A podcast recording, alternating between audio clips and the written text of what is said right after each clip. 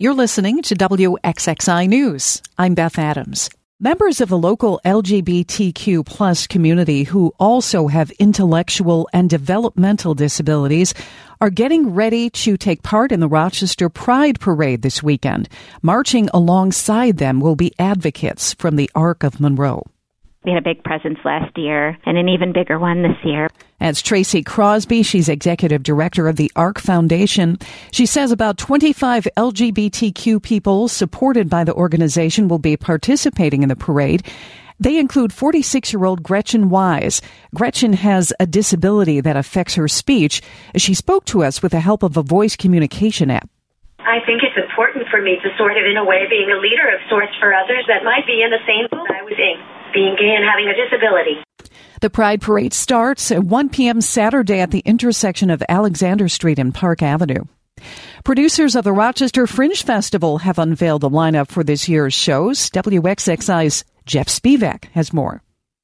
Some of the performers are familiar to the festival that's been an annual part of Rochester's Septembers since 2012. The Spiegel Tent, Silent Disco, and the Street Beat Breakdance competition are back. Shotspeare, the alcohol fueled interpretation of the Bard, also returns with a new version of Othello not approved by Shakespeare. But the festival is not old news, says the event's producer, Erica Fee. The vast majority of the shows are new. Uh, Among them, a grand piano dangling over Parcel 5 in downtown Rochester.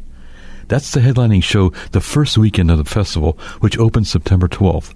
The piano, with acrobats, will be suspended from a hot air balloon. Another new show will run in the Spiegel tent on East Main Street throughout the Rochester Fringe. The Colombian acrobats Circolombia Typical of the fringe mentality, the Spiegel Tent will also present the spooky music duo Charming Disaster. It has played Rochester in the past, but this time will present all of its audience members with a seance kit, good for summoning lost friends and relatives. We're doing that on the final night of the festival, just in case anything bad happens. The Rochester Fringe had already announced comedian Tig Notaro as its 8 p.m. September 16th headliner at Kodak Hall at Eastman Theater. Notaro's show and all the other ticketed shows are on sale now. Jeff Spevak, WXXI News. There are now three guaranteed income programs operating in Rochester. One targets new mothers. It's led by a New York City nonprofit. It should be starting in September.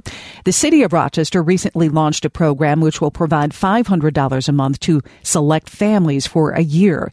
And now the state of New York is starting a similar effort to see if such no strings attached money can impact a family's involvement with the child welfare system. Suzanne Miles Gustave is acting commissioner for the State Office of Children and Family Services. She says research shows there is a link between poverty and child welfare involvement and between economic support and a reduction of that involvement. We are partnering with uh, research partners to evaluate the outcomes in the hopes that this will prove as a way to expand our prevention strategy concepts um, statewide. She says one of those partners, the University of Pennsylvania, will help determine if the pilot program improves outcomes for families and decreases their risk for future involvement in the child welfare system. Relatives of those killed and wounded during last year's mass shooting at a supermarket in Buffalo are suing several online platforms, weapons retailers, and others who they say contributed to the massacre. WXXI's Randy Gorbman reports. Tech and social media giants like Facebook, Amazon, and Google bear responsibility for radicalizing the Buffalo supermarket shooter who was fueled by racist conspiracy theories that he encountered online. That's according to a lawsuit filed Wednesday by the victim's relatives. The suit names several online platforms, including Facebook's parent company Meta, Instagram, Google, Discord, and Amazon, which owns Twitch, the live streaming platform that Peyton Gendron used to broadcast last year's shooting. The suit also names the maker of the gunman's body armor, as well as the firearms retailers that sold him weapons. Ten black people were killed and three others wounded in May of last year when Gendron opened fire at the Tops Market in a predominantly black neighborhood in East Buffalo.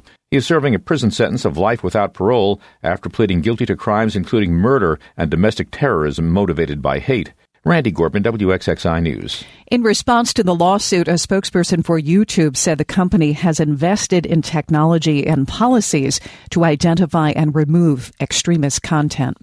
Three Canandaigua Lake beaches remain closed due to elevated levels of bacteria.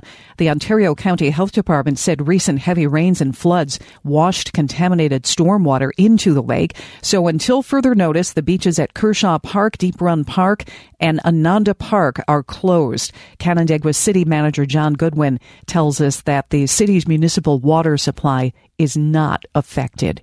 You can find more local news on our website, wxxinews.org.